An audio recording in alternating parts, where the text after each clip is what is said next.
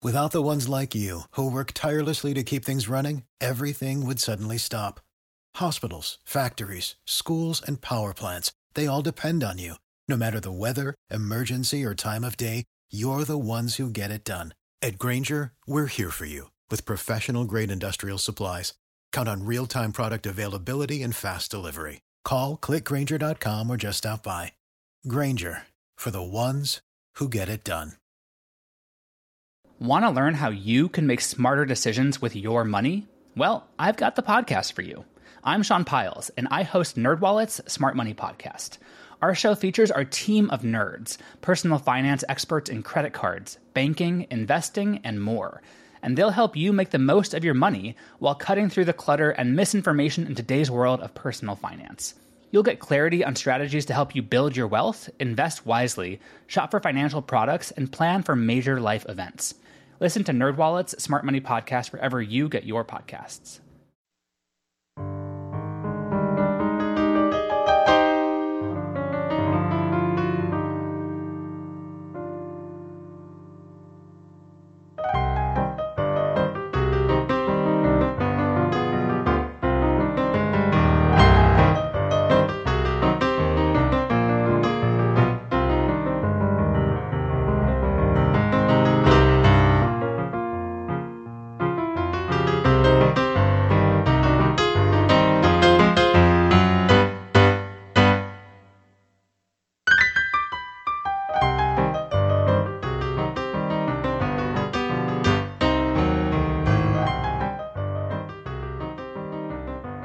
Hello, all. Welcome to the Most Notorious Podcast. I'm Eric Rivenes. Glad to have you here with me. It's with great excitement that I introduce our guest this week, Ann Marie Ackermann. She's a former American prosecutor who now lives in Germany and is the author of the marvelous book, Death of an Assassin The True Story of a Murderer Who Died Defending Robert E. Lee. Thank you for joining me today. Well, thank you. I'm happy to be here. That's a pretty enticing title, I have to say. I'm happy to hear that. Um, it was very interesting with the timing, how just when my book got published, the country's perception of Robert E. Lee shifted uh, a little bit, but he is part of our history. And if you read the book, I'm not dealing with the Civil War Robert E. Lee at all. The Robert E. Lee in my book is all antebellum. And the book provides you an insight to some other things that Robert E. Lee contributed to our country's history outside of the Civil War. Yeah, it really is fascinating, Robert E. Lee's early life. And I definitely want to ask you about that a little later. But first, how in the world did you find out about this story to begin with? You know, this is going to sound crazy, but it's through bird, was through bird watching. And I know that sounds like I stumbled across a body in the woods. Um, but bird watching has been my hobby since I was a kid. And I belong to the local German historical society in my town. And about five years ago, I offered to write them an article on the history of our town's bird life. And the head of the historical society handed me a 19th century diary from a local forester and said, read this. The guy was sure to have mentioned birds in here somewhere. And between his sightings of a kingfisher on the pond and the hazel grouse up in the woods, he talked about this murder. And he talked about how it took 37 years to solve it. And I knew from my experience as a prosecutor that was unheard of for the 19th century. Today, with DNA, we can solve cases that that old. But for the 19th century, um, that's an incredibly long period of time. Um, I maintain actually it's a record for 19th century Germany, but that's what piqued my interest.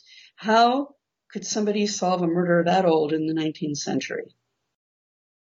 Your book opens with the murder of a German mayor. Tell us a little bit about him, would you, and walk us through the fateful night.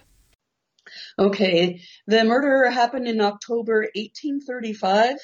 We're in a small German town that survives mostly from um, the hospitality industry and from uh, producing wine. It's in the middle of the vineyards. A small town of 2,000. And the mayor, uh, a 41 year old single man, um, his main political interest for the town was building a boys' school and providing education for the youth. Not a very controversial thing, but when he was shot walking home um, in the evening after attending a funeral, the investigators could find no motive. His political agenda was not controversial, and he wasn't married, didn't have children, so you can rule out a family dispute. So what was it?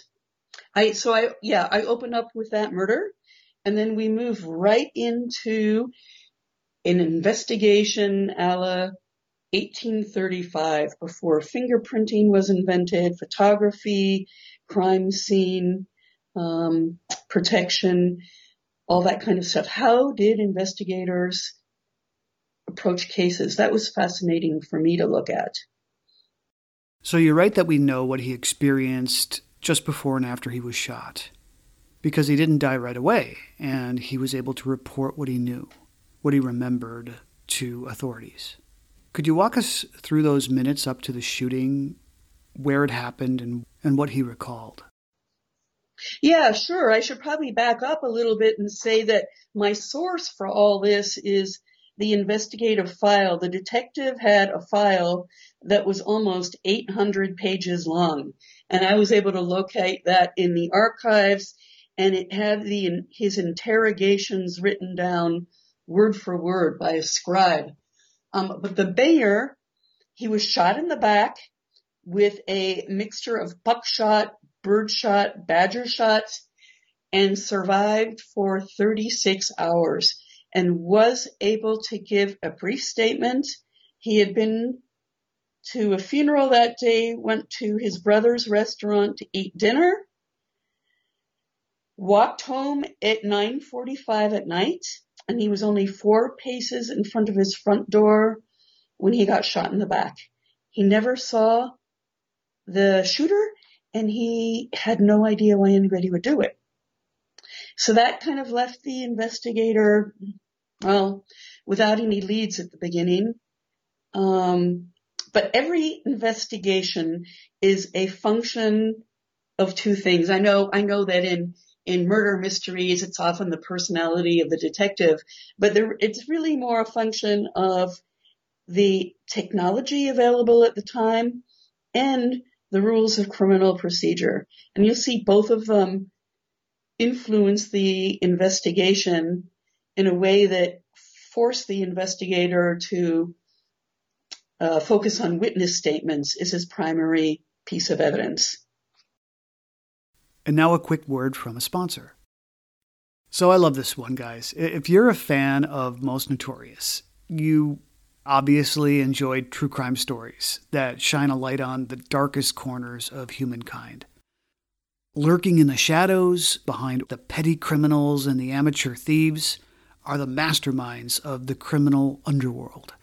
In Kingpins, a new podcast from Parcast that I love they take a deep dive into the minds and stories of the men and women who call the shots and rule the crime world. So each episode of Kingpins goes deep inside the ranks of organized crime rings, from street gangs to mafiosos, to expose what it takes for a kingpin or queenpin to rise to the top of the underworld and why they eventually fall. Using extensive research, Kingpins analyzes a leader of a crime syndicate and profiles the outrageous people and skewed relationships behind organized crime.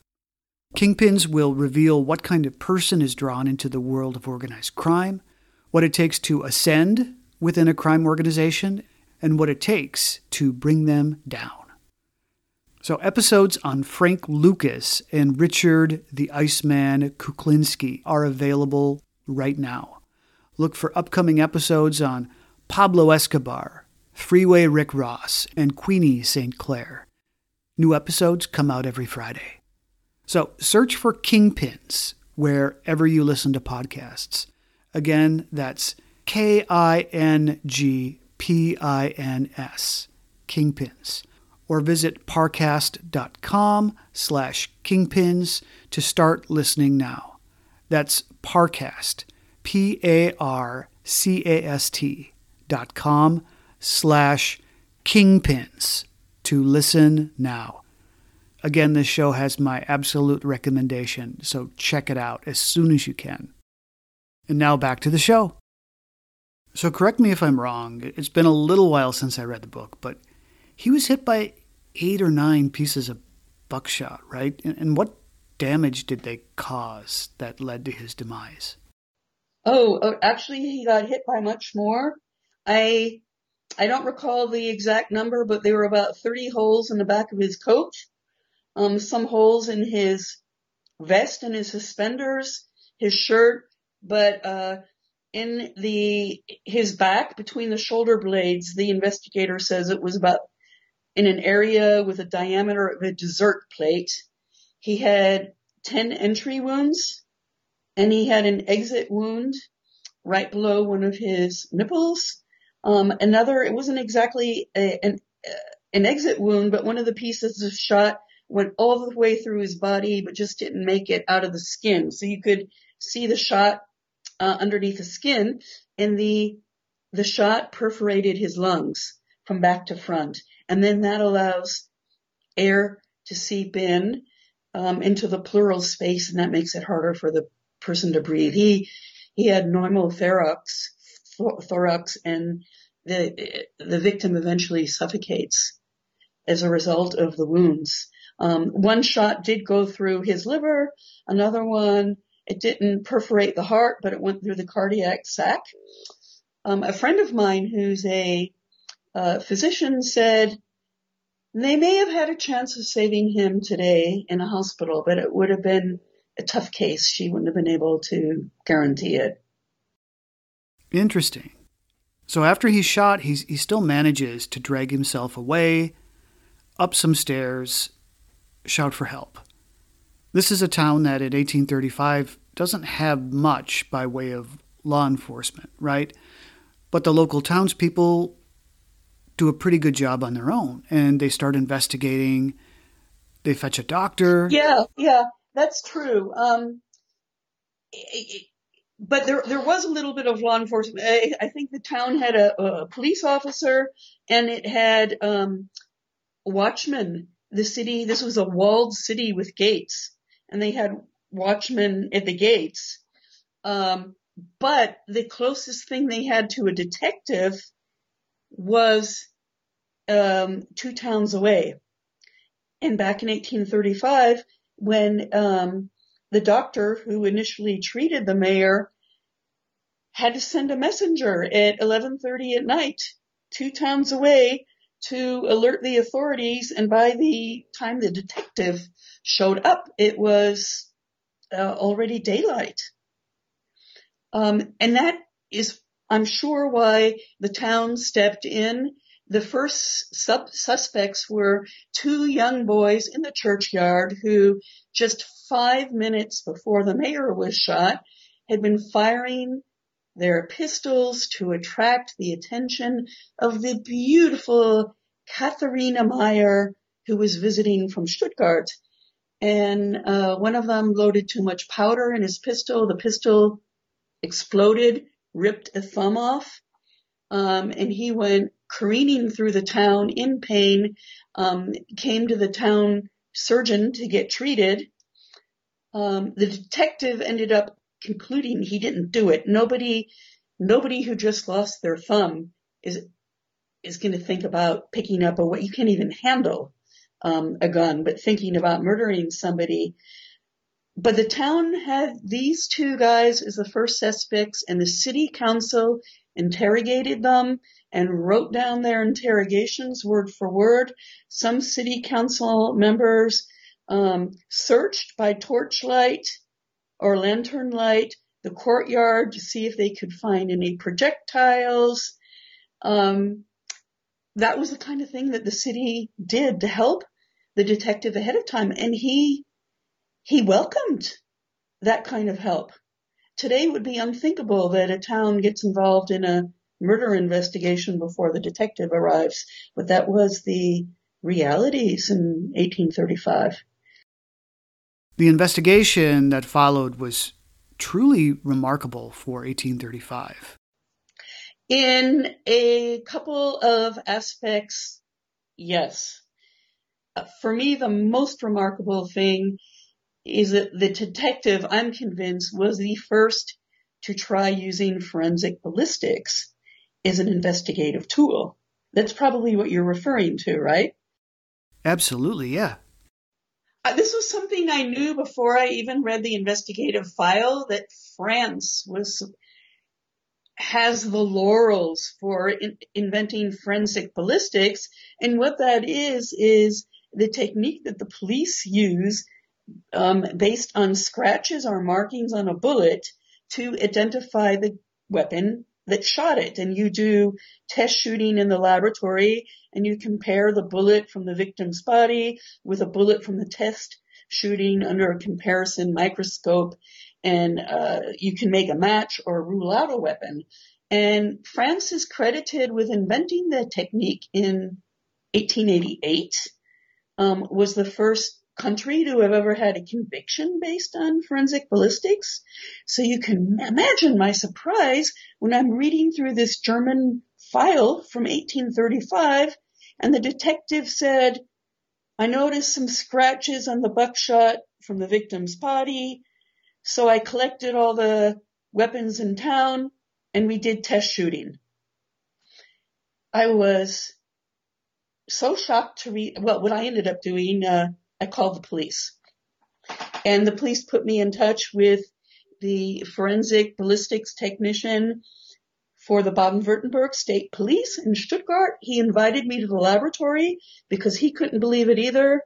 He did test shooting to try to replicate the conditions of the Rieber murder and found uh, that yes, the investigator in 1835 could have really excluded a suspect weapon like he said he did. Um, so that makes it ex- excluding an innocent person in an investigation is just as important as finding the guilty one.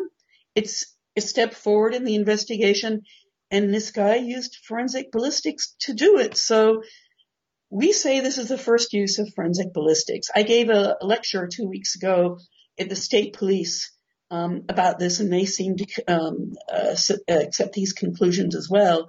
Some high town is going to try for a Guinness Book of World Records, a Guinness World Record, and let's see what happens. Incredible. What was the, the name of the lead investigator? Edward Hammer. Like hammer. Okay. Yeah. And his investigation is extremely thorough and interesting to me because over the course of doing however many episodes of Most Notorious, there are plenty of 19th century murder investigations that aren't necessarily done well, you know? So I was really impressed with how he did what he did, pursuing every lead so completely. And there was some evidence to suggest early on that the killer was a hunter, right? Yeah, um, there were a couple of clues, but I'm just curious. I wanted to ask you these other cases that you talked about from the 19th century. Did they also deal with the murder of a public official with an assassination? Off the top of my head, no. Yeah, that's a, a very good point. And I think what, what, once I think the police react totally differently when it's a public official. I think they pour a lot more energy into it. Um, but yeah, there were a couple of indications that the assassin might have been a hunter. Um, and inv- the investigator found some wadding that is actually something that you used in the period front loading rifles um, that was made out of deer hair.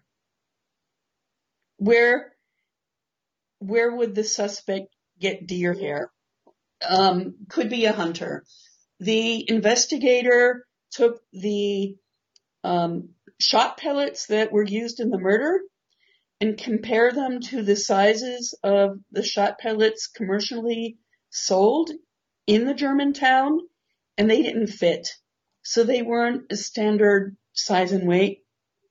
And that might have been an indication that the person was making their own shot, which hunters did do back then.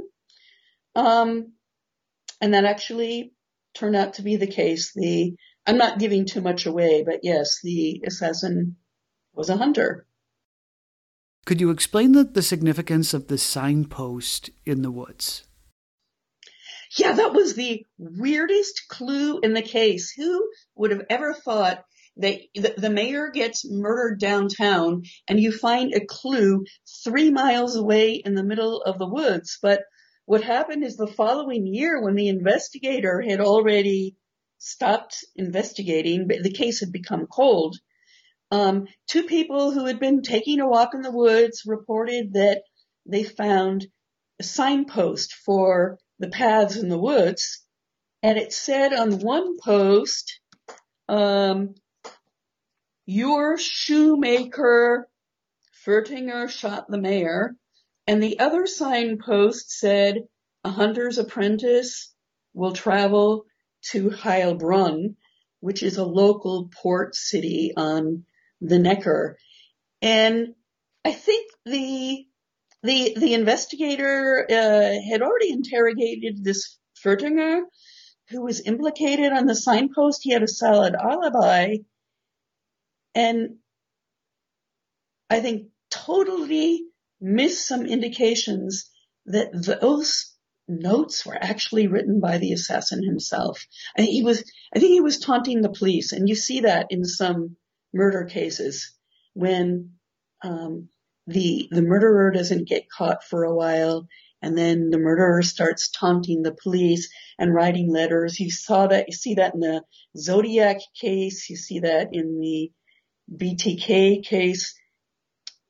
I think that's what happened here because in retrospect, that all fits up perfectly to the murderer's life. But I don't want to give away too much because um, you won't find out how that all fits up towards the end. It's such a devastating blow to the community, the, the death of this mayor who seemed very well loved.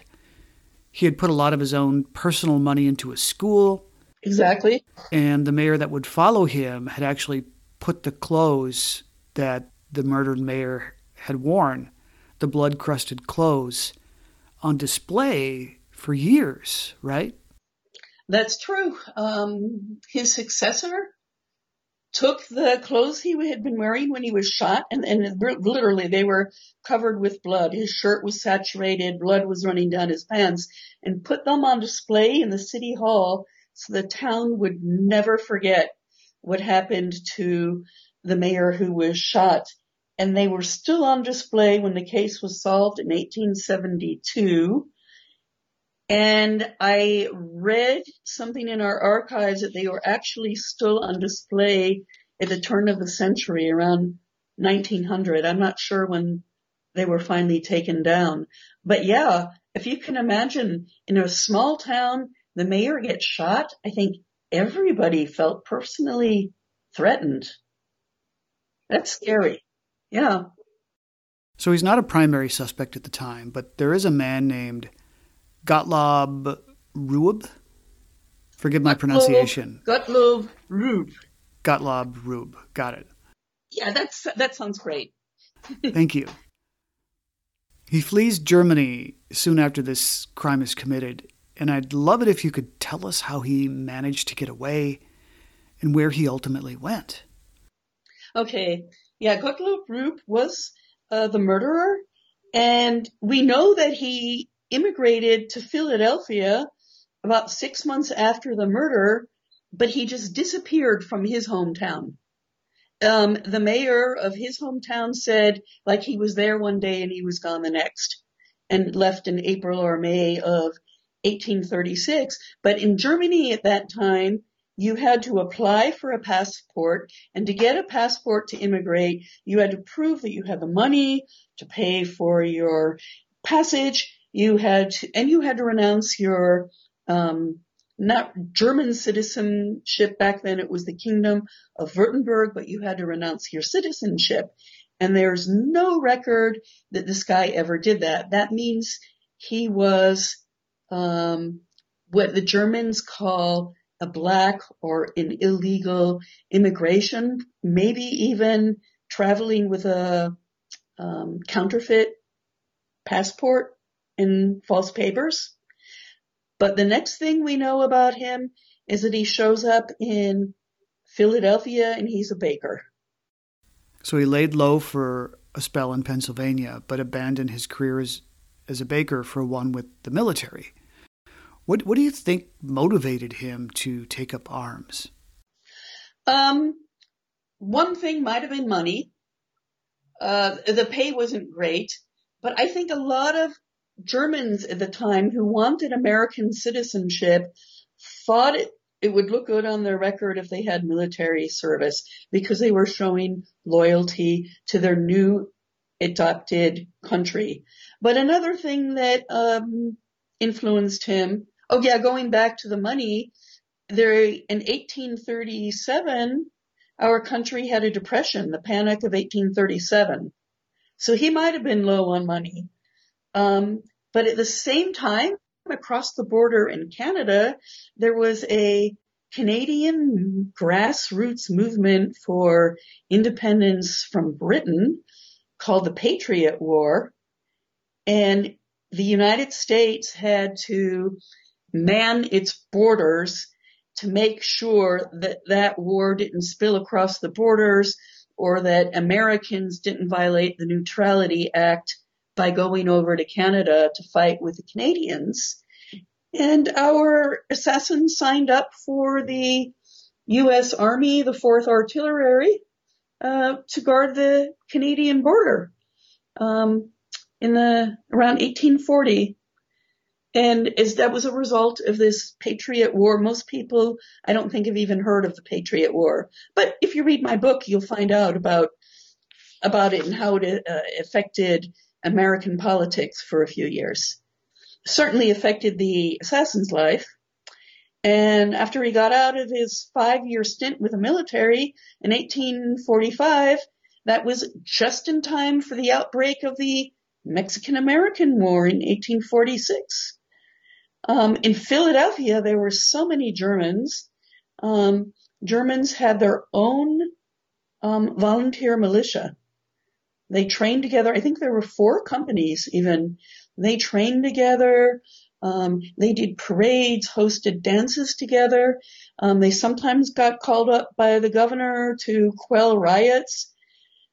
But when the Mexican American War broke out and President Polk called for volunteers, the first company from Philadelphia to volunteer was one of these German militia companies and our assassin was in it.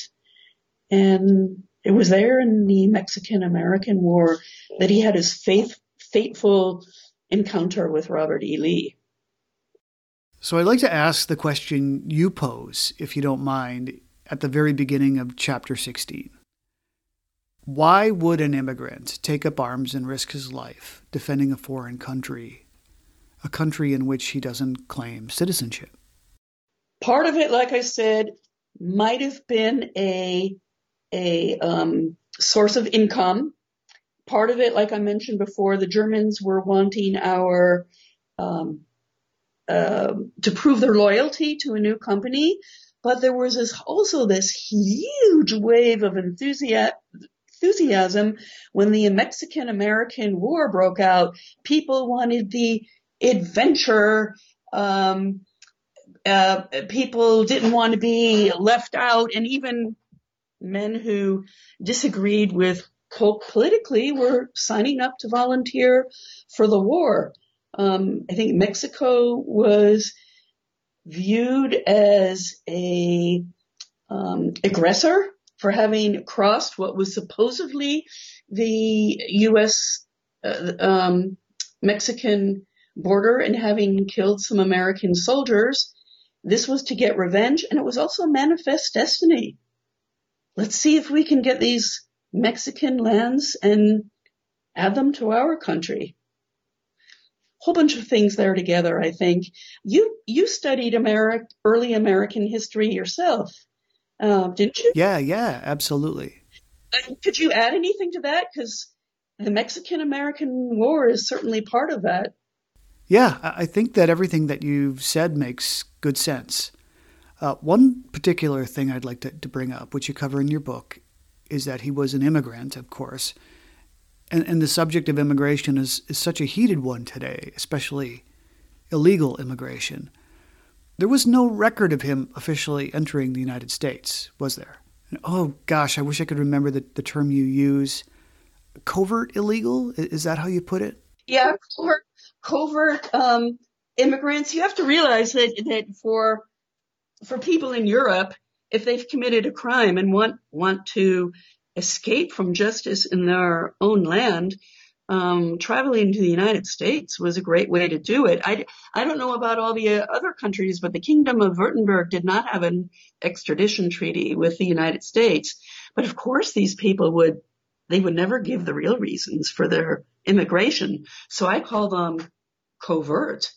Um, they're they're leading out a life in the United States with people not knowing that they're long sought murderers or whatever um, from Europe.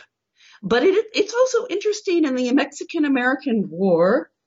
Um, if you look at, I think the regular army, I think they said about 40% were immigrants. That was a very um, international, multi-culti army that we had back then. And like I said, in the first Pennsylvania regiment, they had one company that was all German. You saw that too in the Civil War. There were a number of uh, all German companies, but we had that in the Mexican American War as well. What I find fascinating about your book, among other things, is, is that you intertwine another narrative into it the, the story of Robert E. Lee. And it's a story that, that most of us probably don't know his life prior to his service for the Confederacy. And he had some pretty tragic things happen earlier in his life, didn't he? Um, yes, that's true. Um, he lost his father. Um, he didn't actually, his, his father was actually a hero in the Revolutionary War. We've all heard the words from George Washington's eulogy, first in war, first in peace, first in the hearts of his countrymen. That was Robert E. Lee's father who, who gave that eulogy and, and penned those um, words, but he had financial difficulties after the Revolutionary War, was in debtor's prison, um, got caught up in a riot and was severely injured and never recovered from those wounds and died. Um, so Robert E. Lee's mother had to raise him on her, her own, was very frugal, but really cared about the education of uh, her children. And um, he excelled, got accepted into West Point. I think he's the only person in the history of West Point to have ever graduated without any demerits. I'm not 100% sure on that, but that is really pretty rare. So he, he shined, um, through his school education at West Point, um, and landed in the Army Corps of Engineers in the early 1830s. And most people don't, don't know this. He's responsible for opening up the Mississippi, um, for transportation. And that had a huge influence on the economic development of the Midwest um, prior to 1850, prior to the Civil War. I think we have a tendency in our country to view Robert E. Lee through a two-sided prism of the Civil War, um, and and and overlayered on top of that the slavery issue but he he was much more facet, multifaceted than just the Civil War. There was more to him than that. And even if one doesn't agree with Lee, I think you you don't really understand history until you can answer what did the South see in this man and why would they follow him? And I think you do see a little bit of that in my book. What, what the antebellum Robert E. Lee brought to his career, his experiences before the Civil War even broke out. Without the ones like you, who work tirelessly to keep things running, everything would suddenly stop. Hospitals, factories, schools, and power plants, they all depend on you. No matter the weather, emergency, or time of day, you're the ones who get it done. At Grainger, we're here for you with professional grade industrial supplies. Count on real time product availability and fast delivery. Call clickgrainger.com or just stop by. Grainger for the ones who get it done.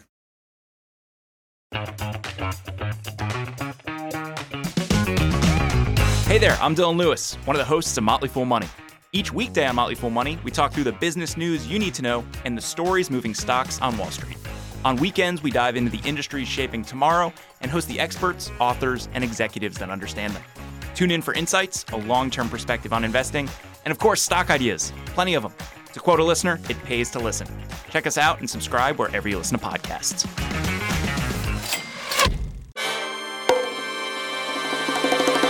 Welcome to From Beneath the Hollywood Sign. If you love old movies, Hollywood history, or the golden age of filmmaking, you've come to the right place. This is the podcast that talks about amazing stories of Tinseltown from another era and fascinating conversations with writer producer Steve Cuden and actress writer Nan McNamara. One particular argument, he ended up dislocating Ava's jaw.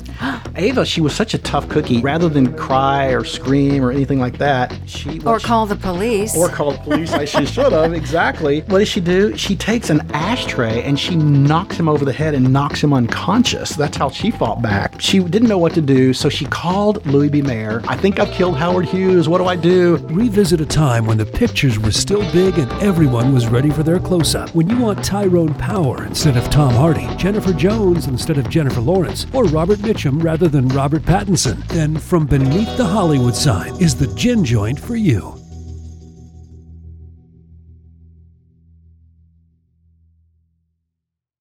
I'm Jane Perlez, longtime foreign correspondent and former Beijing bureau chief for the New York Times. I've been a foreign correspondent in lots of places Somalia, Indonesia, Pakistan, but nowhere as important to the world as China. I mean, China is not dropping anti democratic paratroopers into Montana. But of course, we did see things like the weather balloon slash spy balloon riveting the whole country for a week. This is Face Off an eight part series in which we'll take you behind the scenes to key moments in the tumultuous US China relationship. We'll speak with a diplomat, a spy, a tech reporter, a US admiral, even Yo Yo Ma. Plus, my pal and noted China historian Rana Mitter joins the conversation. We'll look at what's driving the two nations apart and explore whether anything can help bring them back together. Face Off launches April 9th. So the fate of this this immigrant, this murderer, although we we don't yet know he's a murderer uh, when this happens quite yet, but but but his fate and the fate of Robert E. Lee, their lives intersect, not directly, but one person's role in the Battle of Veracruz affects affects the other. Yeah, and I would actually even say directly because the assassin ended up dying practically at Robert E. Lee's feet.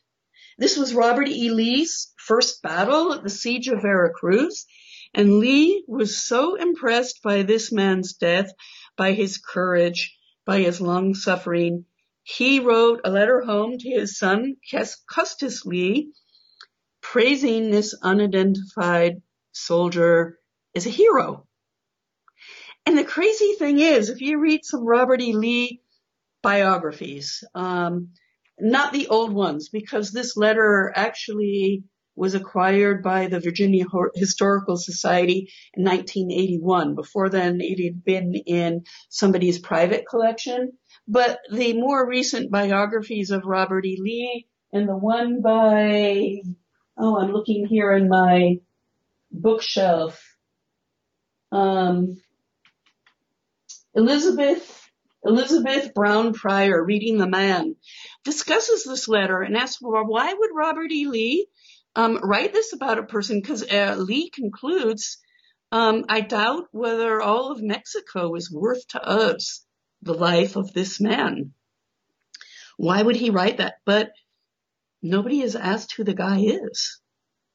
And that makes the the story so interesting. I was able through archival research by comparing the descriptions of the deaths at the naval battery that Lee was commanding um, against the casualty list and comparing that to Lee's letter to, to find out who it was. And it was the uh, assassin from um, Germany. And that give, gave me an incredible opportunity to tell American history in a true crime format. Is there anything that can make history more fun than telling it as a murder mystery?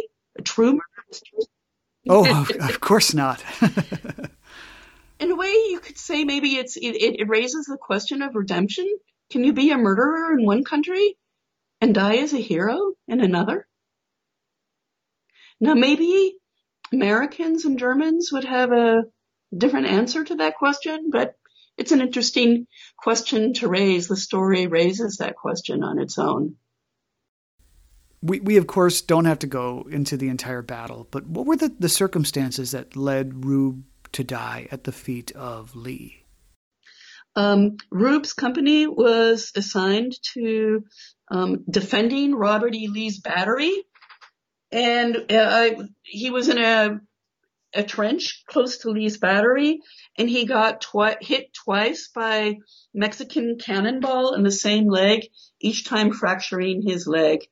And it was very hot. It was 100 degrees, and Lee ordered that he be laid in the trench with some brush put over him to protect him from the heat. An incoming Mexican ball shattered the American water supply at the battery so that they weren't able to give him much except for a few cups of of dirty water.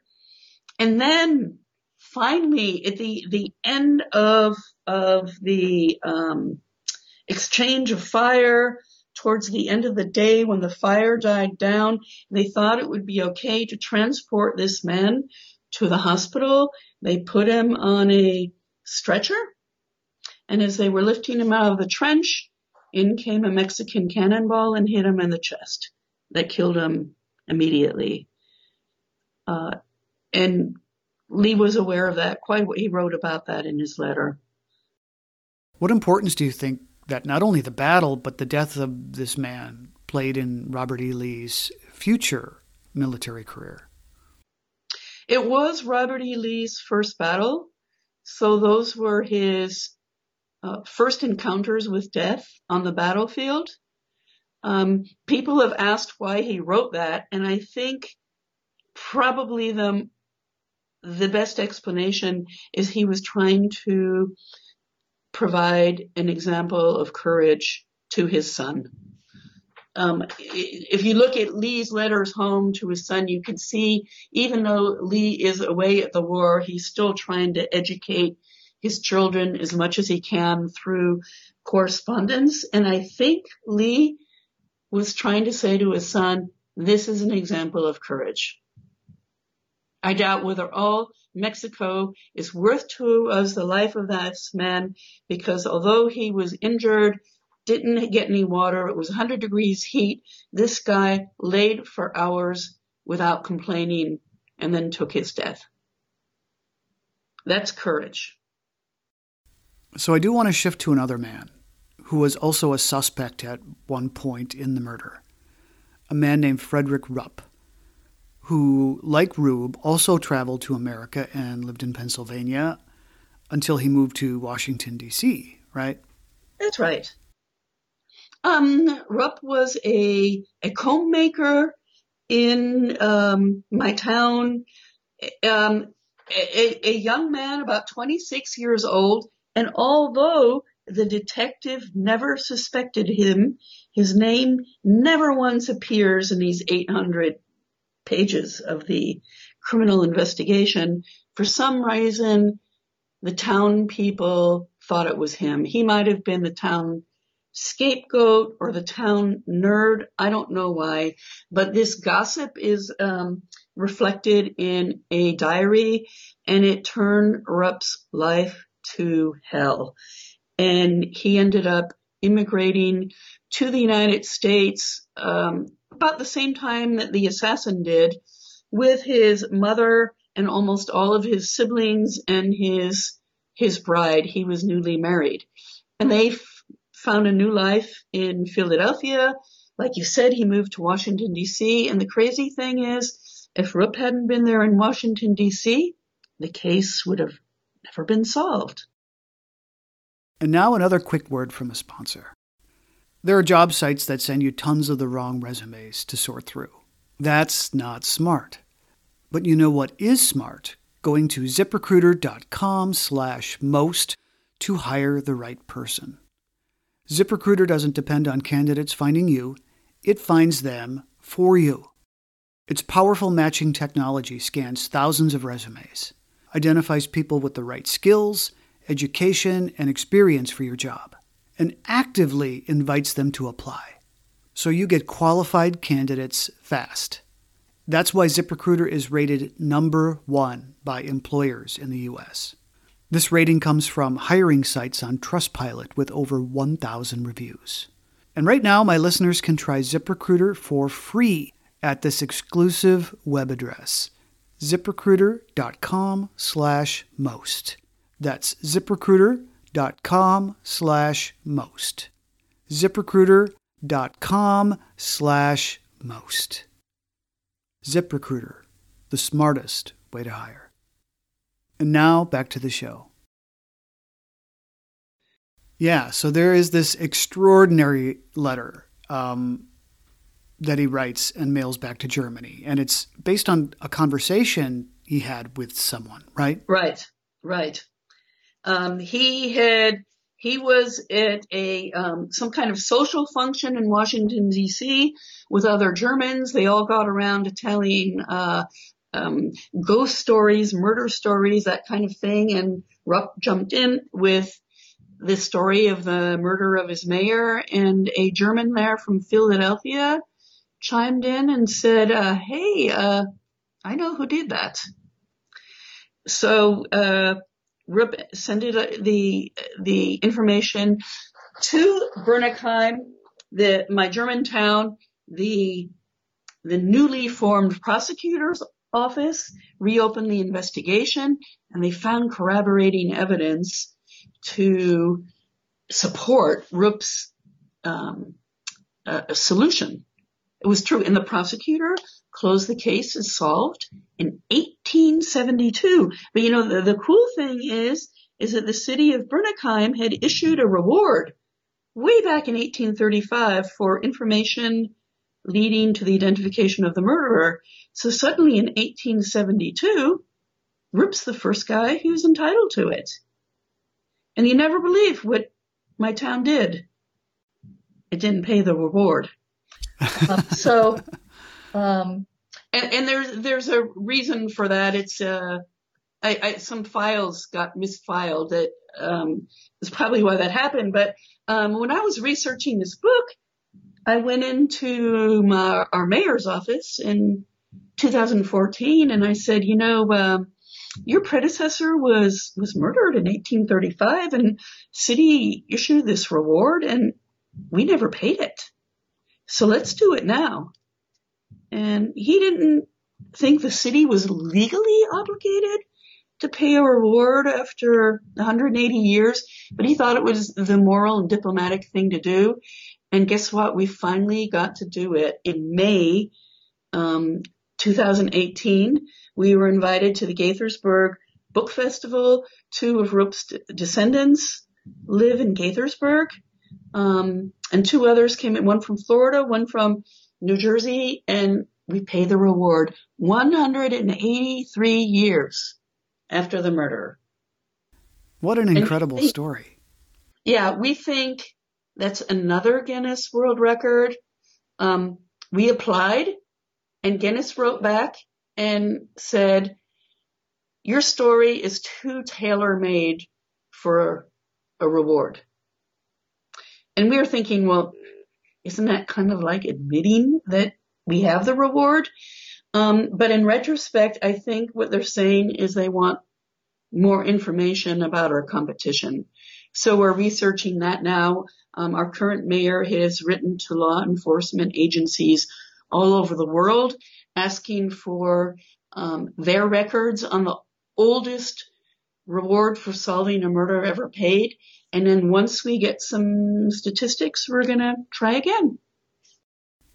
So, one of the most amazing aspects to this letter, and, and please correct me if I don't have this exactly right, but Rupp writes that during this conversation he has with this man, he, he learns the actual motive for the assassin's murder of the mayor.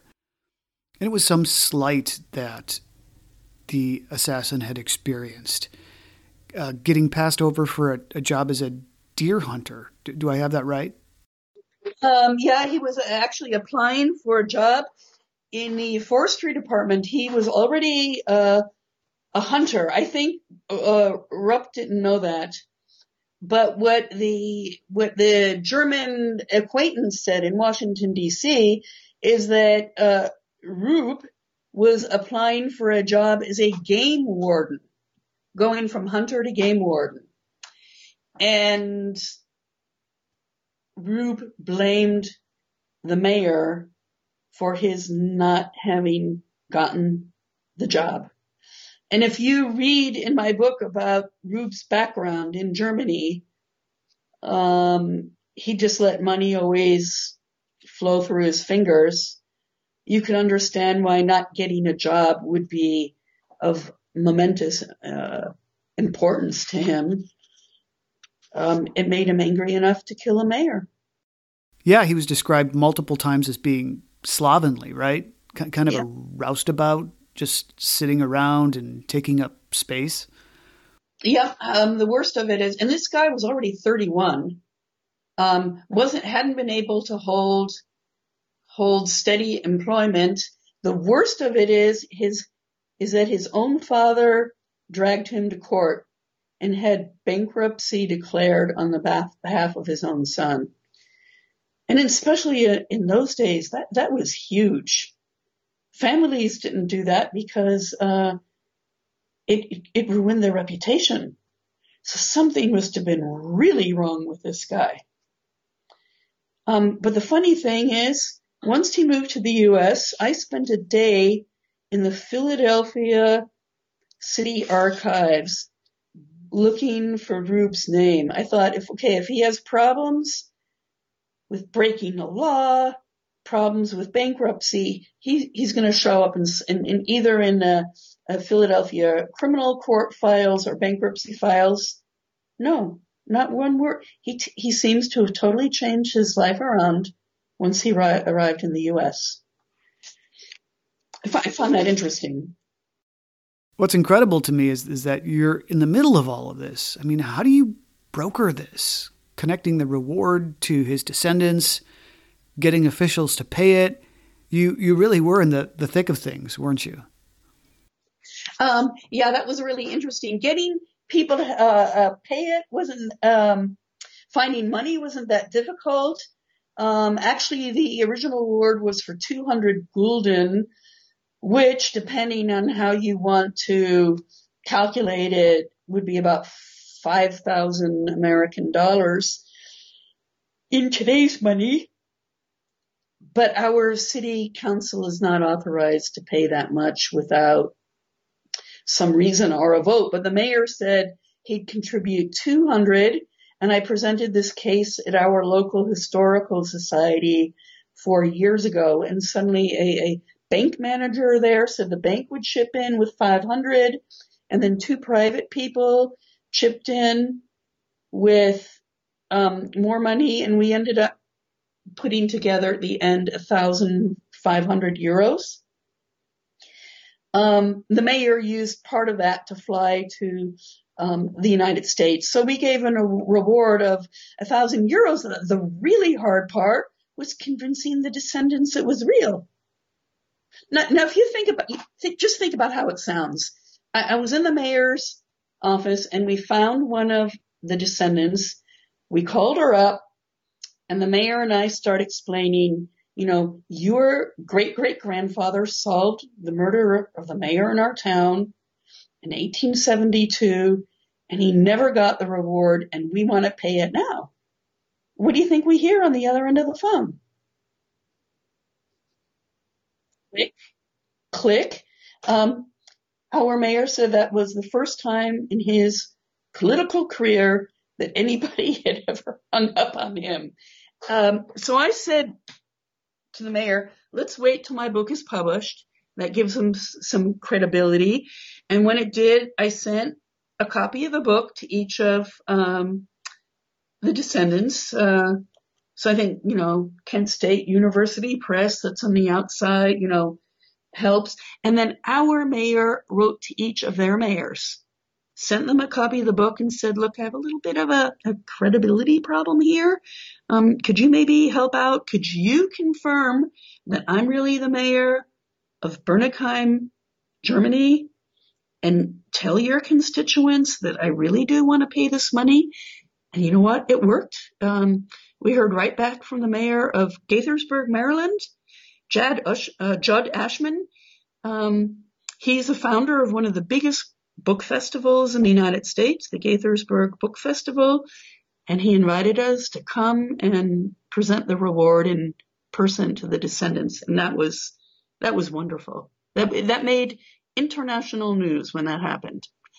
Um, was before ahead of time Washington Post, San Francisco Chronicle, Seattle Times. It was on, um, I think in, in C-SPAN, um, German press agency, Hungarian newspapers, Malaysian newspaper. Yeah, was that was amazing.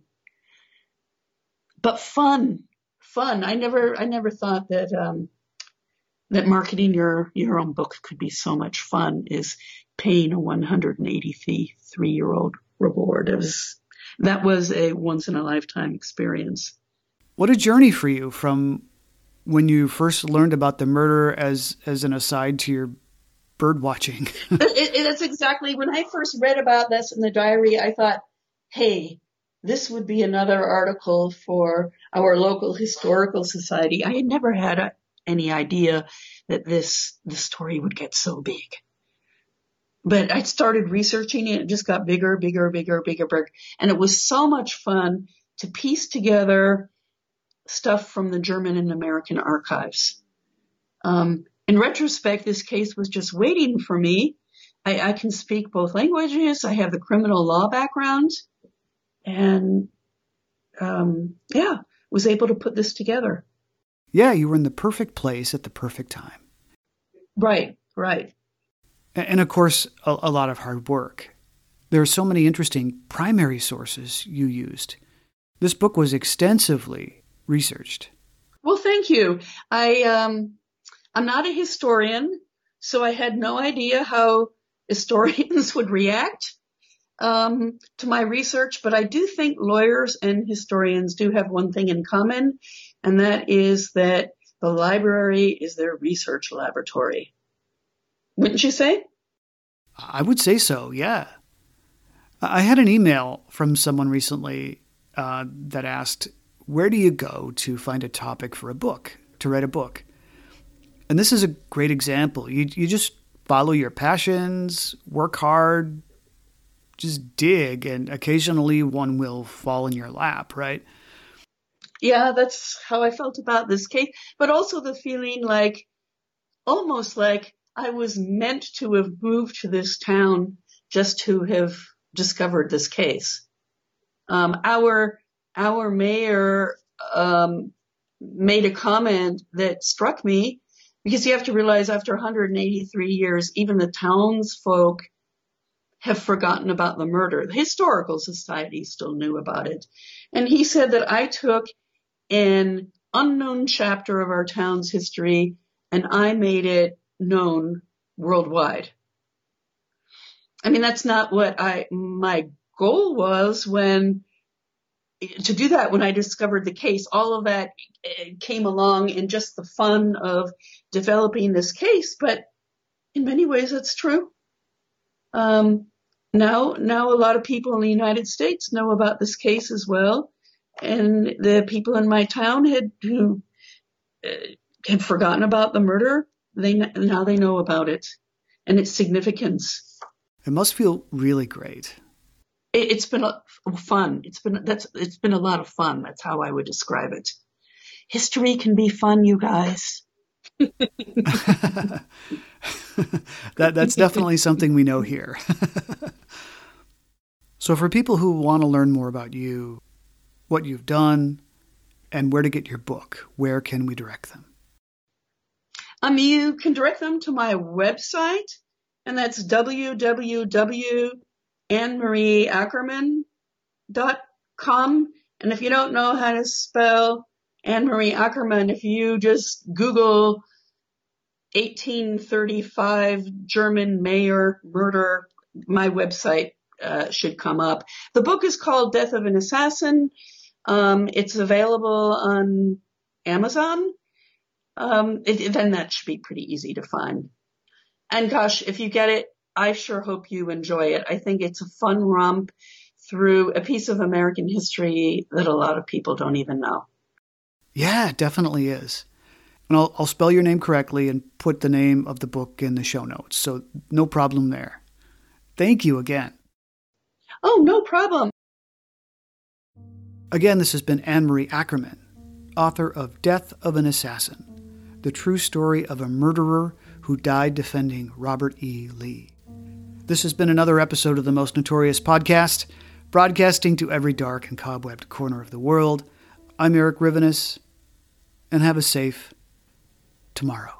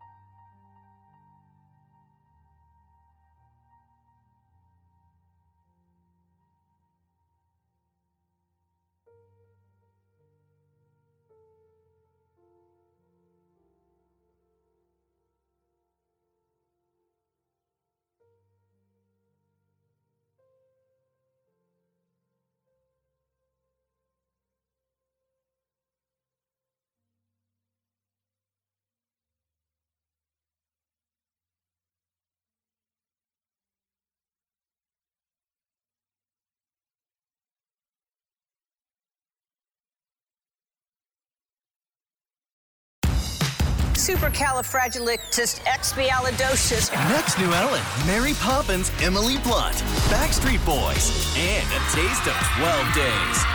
Ellen, today at 3 on NBC4.